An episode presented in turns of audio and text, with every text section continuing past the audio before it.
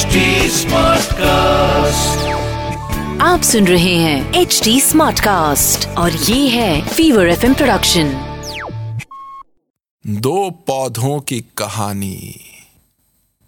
इस कहानी में आपकी सोल यात्रा छुपी हुई है। इस शो सोल यात्रा में आपका स्वागत है। मैं हूँ आपके लाइफ का कोच शरद। सोल यात्रा, हमारी रूह की सबसे अंदरूनी पुकार। ये वो यात्रा है जो हमारे जीवन का मकसद है। इस मकसद को हम जितनी जल्दी पहचान लें, उतना अच्छा।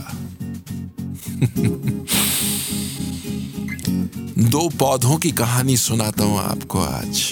हम्म? शायद ये कहानी आपकी सोल यात्रा शुरू कर दे। तो एक माली था। उसने दो बीज बोए। रोज नियम से दोनों बीज को पानी देता। हवा पानी का इंतज़ाम अच्छा रखा। धूप लगने दी। एक महीने में एक बीज में से कोपलें फूटी। अंकुरित हुआ वो बीज। दूसरे बीज को कुछ नहीं हुआ। दो महीने बीते, उस अंकुर में से एक नन्ना सा पौधा निकल के आया खूबसूरत सा, कोमल कोमल से पत्ते। दूसरे बीज को कुछ नहीं हुआ। तीन महीने बाद उस पौधे में से फूल निकला पहला, बड़ा खूबसूरत, खुशबू बिखेरता हुआ। दूसरे बीज का वही हाल जो का त्यों। चार महीने बाद उस फूल में से, फूलों का गुच्छा निकल आया उस पौधे में से। दूसरा बीज, जो का त्यों। पाँच महीने बाद पहला पौधा बड़ा हो गया। फूल ही फूल, वो पौधा पेड़ सा बन गया था और उसमें से बड़े सारे फूल आते, लोग उसकी तारीफ़ करते। दूसरा बीज, बड़ी मुश्किल से अंकुरित हुआ। एक साल बाद पहला पौधा जो का त्यो फूलों से लदा हुआ। और जो दूसरा बीज था, उसमें से निकले बाँस के पेड़, जो इतने ऊँचे गए कि उसने दूसरे पौधे को छोटा कर दिया।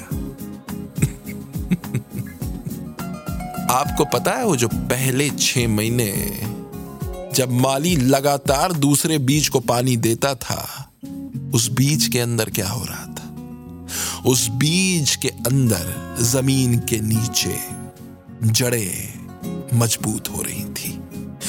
वो पौधा अपने जड़ मज़बूत कर रहा था ताकि जब वो बड़ा बने, तन के खड़ा हो तो वो संभल सके।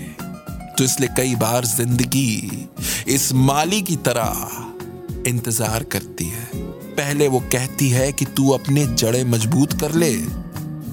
फिर बुलंदी की ऊंचाइयों को छूना, क्योंकि अगर तू बुलंदी की ऊंचाइयाँ छू ले और तेरे पास जड़ ना हो तो मुँह के बल गिरेगा। और जिस दिन आप अपने जड़ों को मज़बूत करना सीख लोगे, उस दिन शुरू हो जाएगी आपकी सोल यात्रा। लाइफ कोच शरत कहता है, हार जीत का फ़र्क सिर्फ़ इतना है कि मान लो तो हार है और ठान लो तो जीत। यह सोल यात्रा और मैं हूँ आपके लाइफ का कोच शरद आप सुन रहे हैं एच डी स्मार्ट कास्ट और ये था fever FM production H smart Smartcast.